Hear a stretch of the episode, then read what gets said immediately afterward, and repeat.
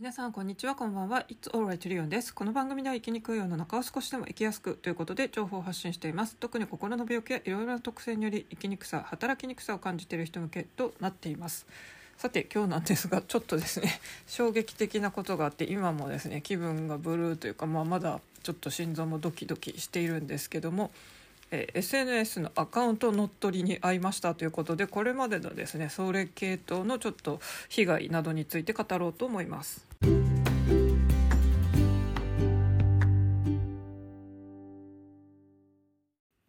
さて皆さんいかがお過ごしでしょうか？私は今非常にローテーション暗い気持ちプラスですねちょっと心臓バクバクしてるんですけどもなんと SNS のアカウント乗っ取りに遭いましたということでこれは Facebook でそうなっちゃったんですけどももともとですね私多分そのアカウント10年ぐらい前以上に作ったのかなと思うんですけど私はあの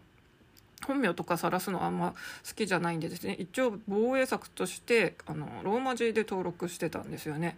で、えー、友達そうですね仲いい人とかで私は全然友達申請もしてなかったんで本当にですね十何人しかフェイスブックでつながってなかったんですよ。で、えー、私ですねあのもともとガジェットオタクで新規発売してどんどん契約をいろいろしててですね正直昔のこの時期にどの電話番号メインで使ってたかって結構分かんなくなる状況なのとですねであの携帯のメール当時はキャリアメールということですね。ドコモソフトバンク KDDI みたいな感じでそれぞれの携帯会社に紐づいたですねメールアドレスで LINE とかがまだない時代っていうのはあのやり取りしてたじゃないですか。で私が Facebook のアカウント作った時ってまだそのガラケー時代だったんでそのガラケーのメアドとですねあと今は使ってなくてもそれもアカウント消しちゃった Yahoo のアドレスとかで登録したんですよ。で正直ですねパソコンの Yahoo メアドももうないし、えー、キャリアメールももう使ってなくてないアクセスできないんですよ。私ドコモとか三大キャリアも契約してないですし。そして当時の電話番号も分かんない。私さっき言ったようにですねいろんな番号で次々とあのナンバーポータビリティとかいう制度がまだできないうちからどんどん買い替えてた。私ガラケーの時期から本当にいろんなとこあのどこも使ってみて次 KDDI 使ってみて次ソフトバンク使ってみて同時にピッチのウィルコムとか使ってみてみたいな感じですね。まあガジェットオタクゆえにこんなバンバン発売して契約してたんでですね。もう携帯電話の番号が正直わからないというのでですね。うんと、携帯電話の番号もわからないし今その番号を持ってないっていうんで正直ですね自分のアカウントなのにあのパスワードが分からなくて入れなくなってですねそのアカウントにログインできない状態でいたんですよ。で Facebook 側にいろいろこう分からない時はこっちやってみてくださいって言っても何しろメールアドレスと電話番号が分かんないんでですね結構もう本人と見なされなくてですね入れなくなっててパスワードもいまいちあやふやだったんでですねもう正直放置してたんですよ。で最近はちょっとですね仕事で使おうかなっていうんでその本名ローマ字アカウントじゃないのを、えー、と別で使ってたんですけど私基本的にそんなに Facebook のこの本名を晒してるっていうのが好きじゃないんでですね。あんまり他の SNS よりは頻度ほとんど使ってない状況で、えー、と過ごしてたんですけども、えー、友達からですね昨日乗っ取りに合ってるんじゃないって言われてなんか中国人の人のなんか全部中国語になってるしプロフィールも全然顔違う写真載ってるよって言われてびっくりしてですねで昨日はちょっと確認できなかったんでさっき見てみたんですけどもいや本当に乗っ取られてましたね。えー、途中まで私のプロフィールとか顔写真とかも載ってるんですよ。なんですけどあの多分今年の春のこの23月あたりに乗っ取ったらしくてですねプロフィールの写真はですね20代多分前半ぐらいのなんか普通のロング兵の可愛い女の子に変わってました。でまたですね嫌なことに あの最近アップした写真の中にですねちょっと胸元がはだけててですね見えそうなこうセクシー写真とか上半身の載っててですね、まあ、当然なんか男の友達とからですね他も見たいみたいなんですね。もうなんかけしからんやり取りが繰り広げられてたわけですね。で私全然フェイスブック本当に友達申請とかあんましてなかったんで本当多分十何人しか友達いなかったはずなんですけどもう中国人の名前ずらっとですね100人以上のなんか友達ってなっててですね多分メッセンジャーとかなんか他の DM みたいなのなんか来てたっぽいんですけどもう気持ち悪いんで私はそれを触らずに、えー、Facebook 側になんか連絡してどうにかしてもらおうかなと思ったんですけど結構これも時間かかりそうだったんですよ。なんでもうとにかく気持ち悪いんです。私はこのアカウントをさっき、削除しました。他いろいろ全部そのまあ中国人のその女の子が乗っ取ったということであればそうですけどもしかして組織的ななんかどっかのグループでですねたまたまこうその女の子の写真は使って架空のプロフィールとかなんか盛り込んでるけどどっかの組織的な犯罪かもしれないですね。だから本当は男が男性がそういうことをしてるかもしれないんですけどとりあえず私のアカウント今まで私の顔でしかもプロフィールのその年齢とかもですねどこまであの私のそのまま引き継いでいるか分かんないんですけどそんなですねラフィフの女性で、まあ、私が載せてる写真は10年以上前なんでもうちょっと若い顔写真とか載ってたかもしれないんですけどそれでも明らかにですね急にもう顔の作りも違って年齢も全然そんな40代の写真と 20代の写真じゃ全く異なるんですけど急に変わってんですよ。でもこれ多分ですねなんかのこうお買い物とかでも使われてたりしたら本当怖いなとか思ってですねもう気持ち悪いの一言ですねもうゾワゾワしていますね決しても今本当にちょっと心穏やかじゃないながらこのドキドキバクバクな状態で、えー、ちょっと怖いのもあってですね共有をするために今録音しております。でですねこれ、まあ、なんでこんな風になっちゃったのかなっていうのでちょっと思い当たるのがですねえっとこれ私もパスワード変えたつもりだったんですけどあ変えたというかですね思い当たるのを入れてもいつも入れなかったんですけど今回入れたんですよ。かつてよく使ってたパスワードを入れてみてですね。でそのかつて使ってたパスワードっていうのがですね実は他でも悪用されたことがあるんですよ。なんでもしかしてその流れで私のこのパスワード関連っていうのは結構なんかもう何か登録されているのかなとかですね思ったんですけど過去あった、えー、被害っていうのは Yahoo のアカウント乗っ取りにあったことがあります。これはですねとまさに私がぶっ倒れて入院してる29歳の時なんで本当にもう20年近く前の話ですね。なんですけどもこれ本当に私がぶっ倒れて精神科に入院してました。で私そこの病棟はですねストレスケア病棟といって割とこううつとかで静かに過ごしたい。で精神病の中では軽めな人あの本当に重症な人はちょっとそこの病棟には入れ入れないというかですね一応区別があって私はそのストレスケア病棟で入院してたんですけどもそこでですねまああのなんかヤフーのアカウントがあの私が全然使ってないのにですね勝手にヤフオクで高額の取引をどっち側になったのか出品者側になったのか落札側になったのか分かんないですけどなんかとにかく私が行ってないのにすごい高額な取引でどっちかがなんか警察を訴えたということですね。なんと精神科の病棟に警察の方が乗り込んできました。いや怖かったですあれ。だって突然ぶっ倒れて精神科に入院してる患者なんですよ。なんか乗っ取りでですね。その何でしょう？あの時は個室に入れたんでしょうか？確か個室にも移れてたのか？最初こそ2人部屋かなんかにいたんですけど一応ストレスケア病棟ということでですねあの空いてたら個室に行けて私は多分個室に行った時期に警察の方2人ぐらいですねあの病棟に本当に私の部屋に来て事情聴取みたいなのをされてですね、まあ、別に私は被害者乗っ取られた方の被害者ではあるんですけどいや気持ちいいものじゃないでじゃないですか。でましてや本当に私そのぶっ倒れた時ってですねあの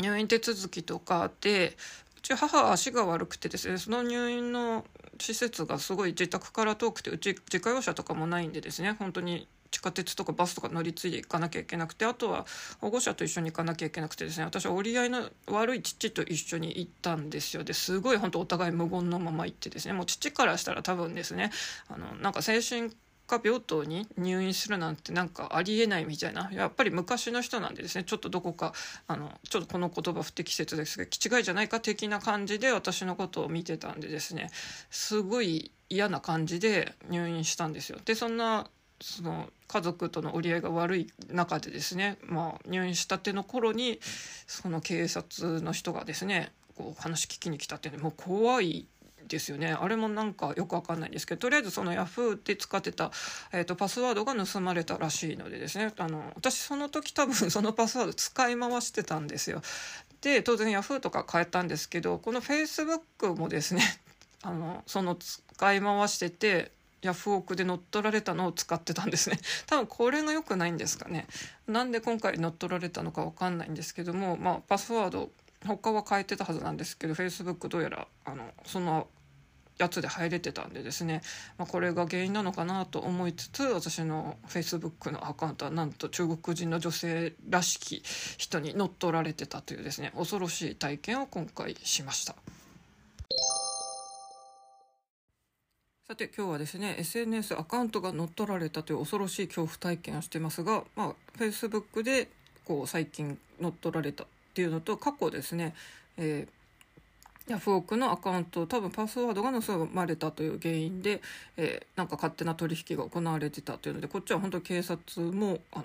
話聞きに来たっていうですね ちょっと恐怖体験でしたねどうやらそのヤフオクではですねなんか「ドラゴンボール Z」の DVD だかゲームだか分かんないんですけど結構数万円のそのやり取りでまあ、私がその出品者側になってるのか落札か忘れちゃいましたけどなんかそれで相手側があのお金払ってないだか商品が送られてこないだかでなんか訴えてきた訴えてきたというか警察に相談したみたいのであの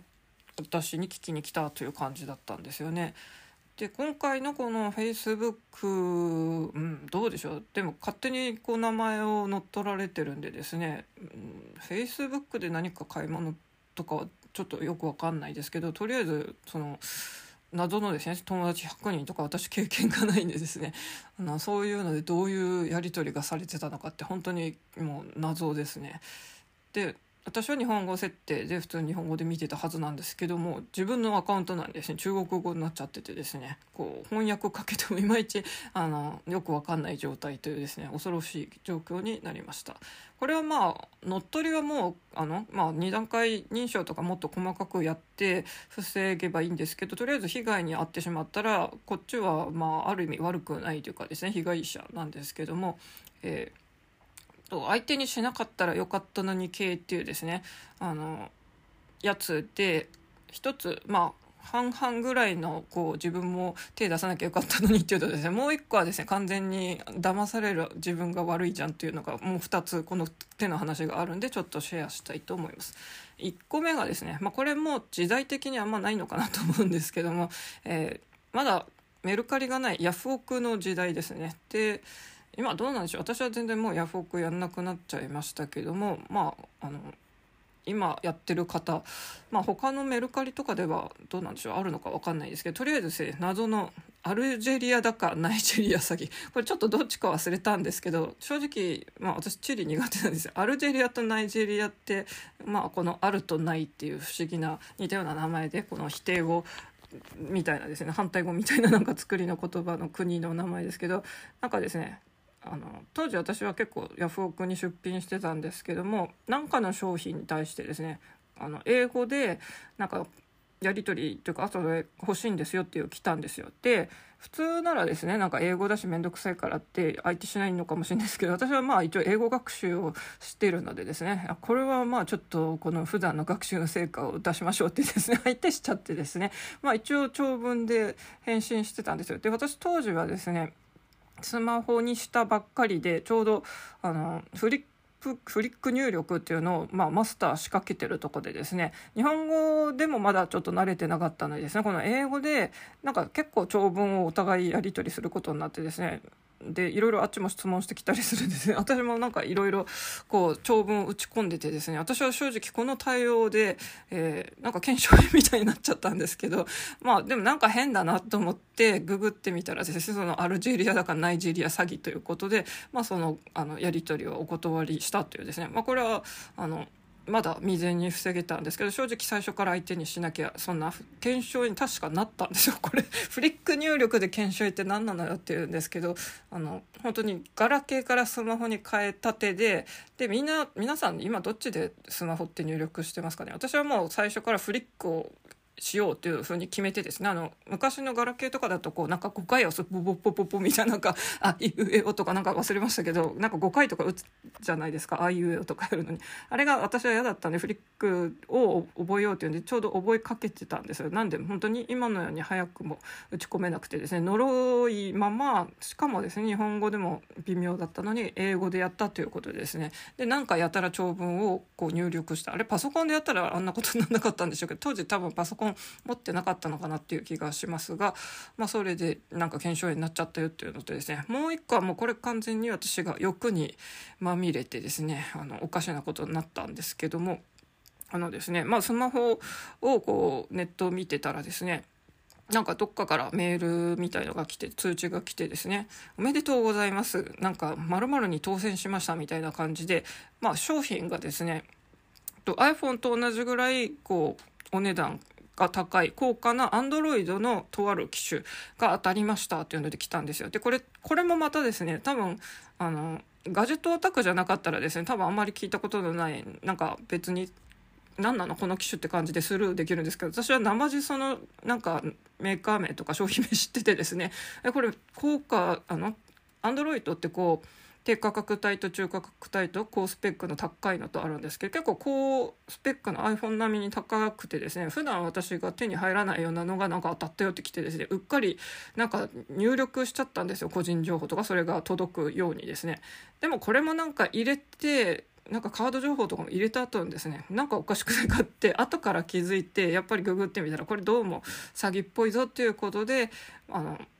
もうカード会社にその状況を伝えてですねとりあえずカードのそれストップしてもらって、まあ、番号を変えてまた新しいの再発行してもらったというですねこれもあのアホだなというこれは本当に私が完全にですねうっかり欲にまみれてそんな個人情報を入力しちゃったよっていうのがありますね。まあそのアルジェリアだかナイジェリア詐欺はですねまあその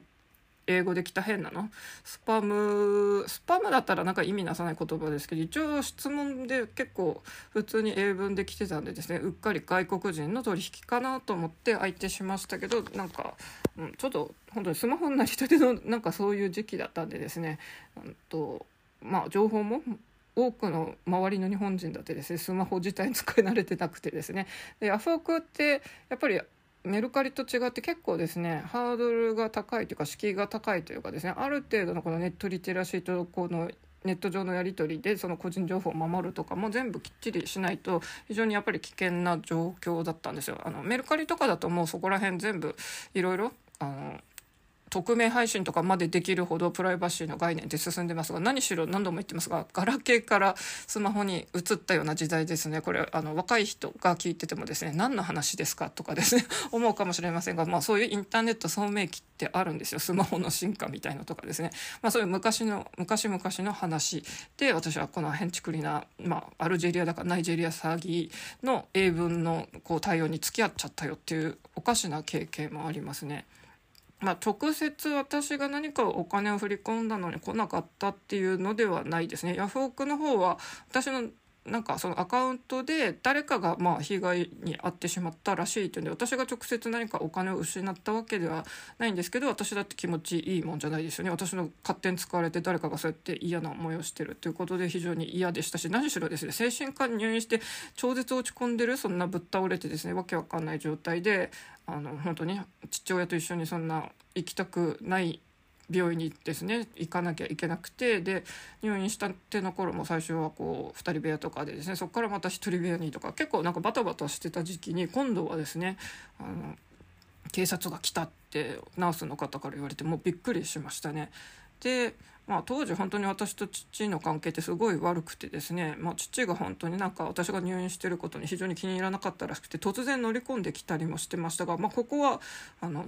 精神科入院ですよね。私はあの体調が悪いということでですねあの会わずに、えー、と断ってもらいました。いやそんななんか何なんですかねってあの頃の父は本当、うん、困りましたね。うん、そういう時期もあったりしたんですけども、まあ、皆さんもですねこのアカウント乗っ取り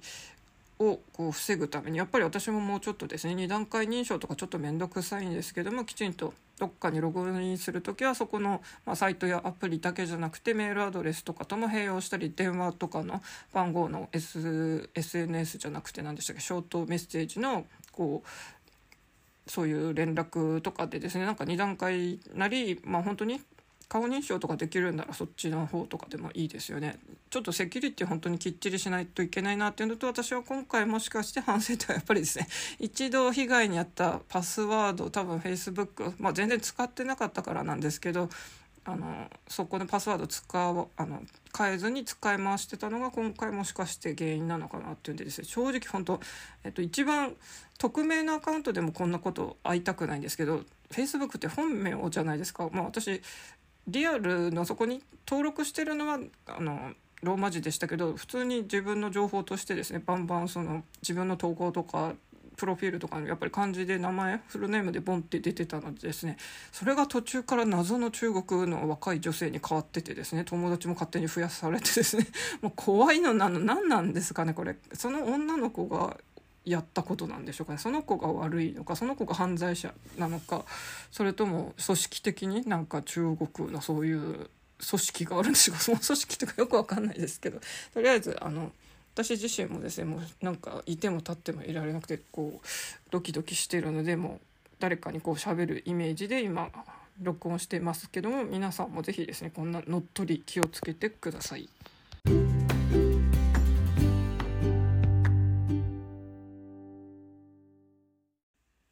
わけですね。今日は SNS アカウント乗っ取りにあったというもう恐怖体験。さまさにですねもうすぐにアカウントを削除完全削除しちゃいましたというので私はもともと Facebook のこの本名を使うっていうのが非常に抵抗があったんでですねやっぱりちょっと今回のこともあってですね Facebook どうかなと思ってで私は昨年の冬ぐらいからですねインスタを使い出してインスタはですね割と本当に趣味のこう画像アップしたりしてですねあの同じ趣味の人と割とこういいねし合っててですねなんかすごいほんわかと、えー、楽しんでるんでですねなんか Facebook はちょっともう利用しないかなという気もしますがインスタの方は使い続けたいんでですねなんか、うん、うまく活用していきたいなと思いますがこのインスタとかあともうちょっと遅れて今頃ツイッターでですね放置してたアカウントをまあ活用してこう個人的に楽しんではいるんですけどもまあどっちもですねなんかまあ、フォロワーフォローしますってこう来てですね。なんか外国人の方とかで外国人のこう英語とかのプロフィールでですね、まあ、普通に申請が来てで私もその人のプロフィール見て私がインスタで例えば今アップしてるのがほとんどがですね、まあ、好きなペンギンスイカペンギンのぬいぐるみとかかあとはリアルなペンギンとかですね。あとは花とか景色の写真が私は多いんですけども、まあ、そういう花好きの人あとはたまに文房具を載せてるんで文房具好きの人とも交流があるんですけど、まあ、そういう同じ趣味の写真を上げてる人ならですねあのいいかなっていうので普通にフォロー申請来たらそのこっちもフォローバックみたいな感じで、まあ、フォロワーは増やしておいた方がいいよね みたいな感じでやってるんですけどその英語とかの人も別に普通に同じ趣味っぽかったら普通にフォローしたりフォローバックしたりしてますけどなんか突然そうやってこうフォロワーにお互いになったような間柄でなんか片言の日本語で突然ですねなんか「あなたはどこにいますか?」とか聞いてくるのってなんかツイッターでもインスタでも何人かいるんですけどもこれ何なの？ということで、まあ、ちょっとこれは私はですねこうその素性もわからない特に外国人のあのアカウントの人にですねこんないきなり「どこにいますか?」とか、まあ、どこに住んでますか?」とか、まあ、個人情報をですねそんな開示する義理も人情もなんか言われもないのへったくれもないんでですねこういうのは正直その来ても本当に返事もしないで無視はしていますがこういう人たちってなんか同じような文面で来ますがこれもやっぱり何か詐欺っぽいあれなのかなってちょっと疑っちゃいますね。で本当に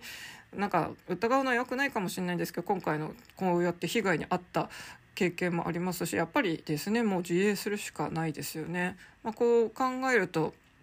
ツイッターでこの前たまたま、えっと、出てきてたツイートの中にですね、まあ、知らないおじさんからこう車に乗っておいでよみたいな感じでちっちゃい頃にそういう経験があったよみたいな女の人のこう話でですね私もそういうことあるってみんながこう割とそういう経験あるのをこう上げてたんですよね。でそういう知らない人の車乗るなんてもう超絶怖いじゃないですかただ私たち子供の昭和時代ってなんかそれはまだ起こりうる事態だったんですけど今この令和の時代はですね本当にもう知らない人とは口も聞くなみたいな感じで割とこうですねその見知らぬ人から声かけられたら本当にもう無視してあのいいんだみたいな感じになってちょっとですねまあこうコミュニケーションがちょっとなんかギスギスしてるような気もしますがでも事件にあったからじゃ遅いんですよね。なんで自衛するしかないんで悲しいですけどそういう風になっちゃってもしょうがないのかなってあるんで私もこの謎のですね急に DM でですねなんか話したこともない人がいきなりまあ最初はなんか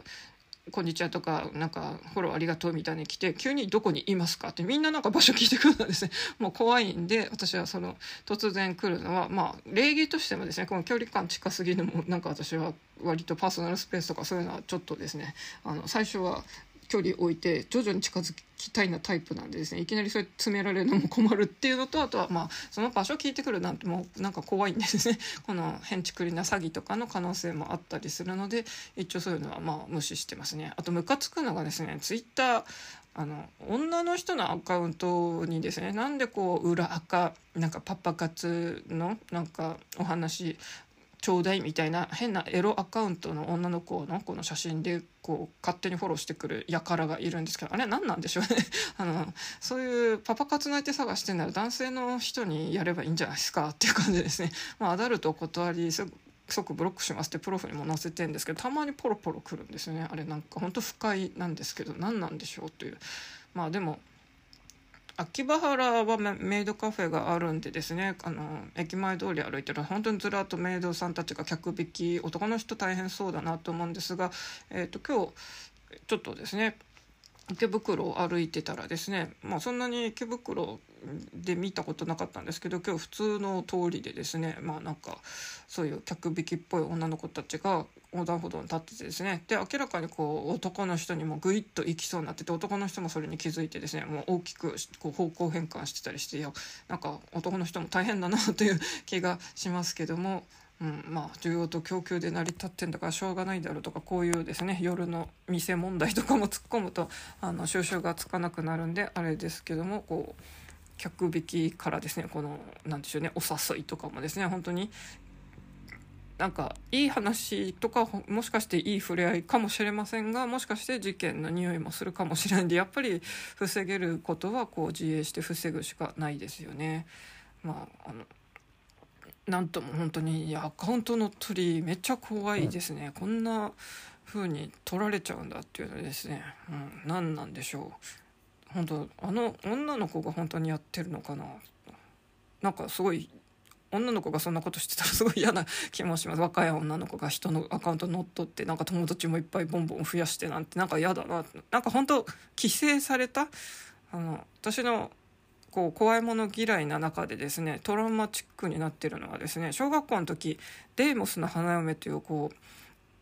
あの主人公美奈子がですねもしかしてヴィーナスの生まれ変わりということで、まあ、そのまま英語を日本語にしたようにですね「イフ美奈子」まあ美奈子が美しいに何子でもしかしたらビーナスってことでビーナスっていうふうに読める美奈子ということですね伊布美奈子さんっていう、まあ、美人な、えー、と女の子が主人公で、まあ、その子は本当にビーナスの生まれ変わりっていう設定なんですね。まあ、これ突っ込もうと思えばですねなんでギリシャのその時代と日本人の顔のこの骨格全く平たい顔族がですねそんなギリシャのなんかめちゃくちゃ美人な女神と同じ顔の作りがないとか、まあ、突っ込めばいろいろあるんですがとりあえずヴィーナスの生まれ変わりのめちゃくちゃ綺麗な美奈子さんが、えー、と主人公のデーモスの花嫁っていう、えー、と漫画があってですね、まあ、美奈子がこのデイモス悪魔に見入られて恐怖体験をいろいろするという、まあ、ミステリー系の話で私はの前話した通りですね。怖いのは苦手なんでできるだけ漫画でも読みたくないんですがこれはめちゃくちゃ流行ってたんでですね、まあ、私も読んだんですけどこの中でめちゃくちゃトラウマ多分当時読んだ人は本当に同じように多くの人がトラウマに挙げてるのがですね。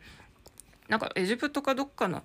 ような雰囲気の外国の話でこう罰となんかなんかのペナルティーか罰か、まあ、奴隷とかってなんかそうやらされるのかですね。なんか器物を無理やり吐かされるんですよ。でそれ吐かされたらもう終わりってですね。その器物の中には、まあ、虫のこう幼虫の卵があってですね、まあ、その幼虫は人間のこう肉を食べるということで、まあ、最初は足からじわじわかいらかい体に入り込んでですね。あの体中をこう食い尽くしていくっていう、まあ、寄生するっていう寄生虫ですよね言われるその虫が。もうそれのイメージじゃないですか。ちょっとですね。乗っ取りその実際こう肉を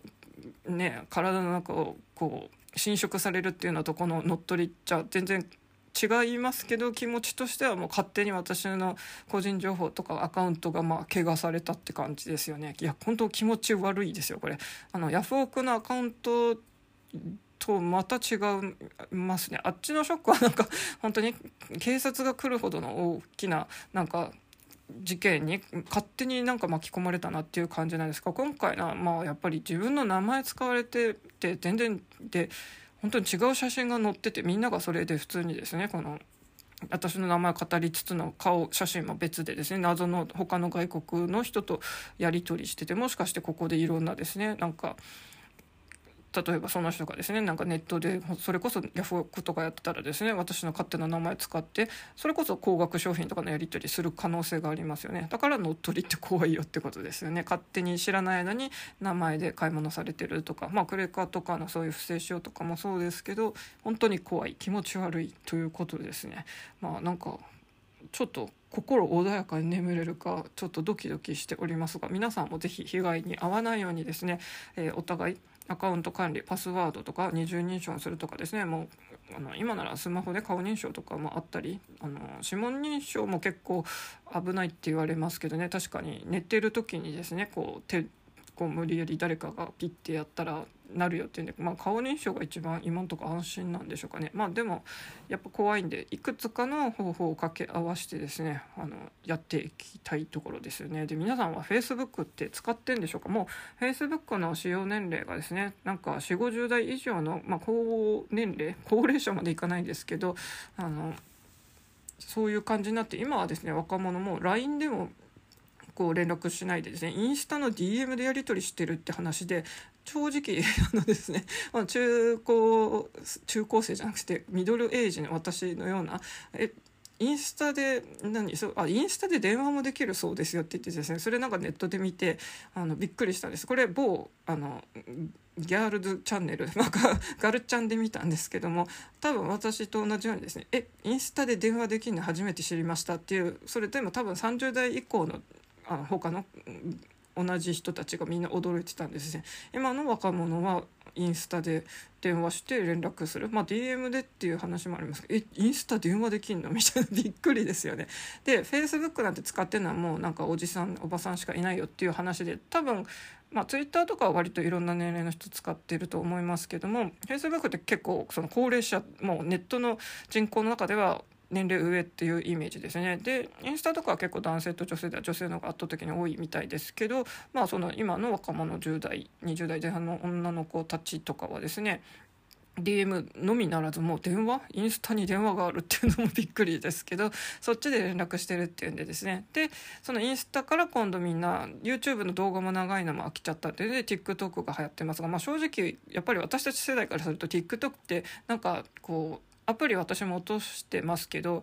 こうそこをタップするだけでもいきなり若者が踊り狂ってるとかなんかうるさい動画が多いじゃないですか。私ああいうの好きじゃないんでですね。あの本当いつも音消して、えっと、見たいのだけ探してみたりしてますけどもまあそんな感じでですね、まあ、こういう SNS の移り変わりって本当にあの最初に生まれてですねまあ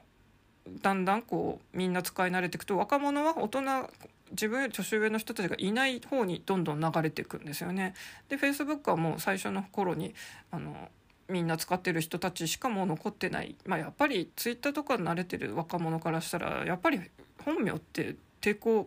ありますよね。皆さんどうなんでしょう？Facebook うん、私はちょっともともとどうかなって思ってましたけど実際今回こんな被害に遭ってしまったのでですね。ちょっと Facebook はもう使わないでおこうかなでも割とですねあの今ビジネスでアカウント作ったってやつもですねこの Facebook のグループじゃないとそこにアクセスできないっていう案件がいくつかあったんでこうそっちの自分の本名のやつがもう入れなくなったんで他の急遽ビジネス用で作ってるんですけど、うん、そっちもちょっと考え直してみようかなっていうふうにもう完全撤退しようかなと思ってちょっとそれぐらいやっぱり怖かったですね。本当あの怖いですよね。自分のアイデンティティが奪われるってこういうことなのか。今日ちょっと本屋に行ったんですけどあの韓国かどこかのあのすごい人気の小説「あの顔のない私だか」ってあの本のイラストがですねあの輪郭とか髪型は描かれてるんですけど顔が描かれてないっていう今日あの本を本屋のコーナーで見ましたがまさになんかその自分の顔の上に勝手に他の人のこう顔写真が貼られてそれでですねあのなりすまされてるっていやこれ本当に怖いですよ。もう怖すぎです。うるさいですよって話なんですけども、まあ、とりあえずちょっとですねこれからお風呂に入ってゆっくりとちょっとあの今日はしっかり眠れたらいいなと思っております。皆さんもぜひ気をつけてください。大丈夫だよ大丈夫。あなたはここにいるだけでいいんだよっていう言ってる私は大丈夫じゃありませんでした、えー、おやすみなさい。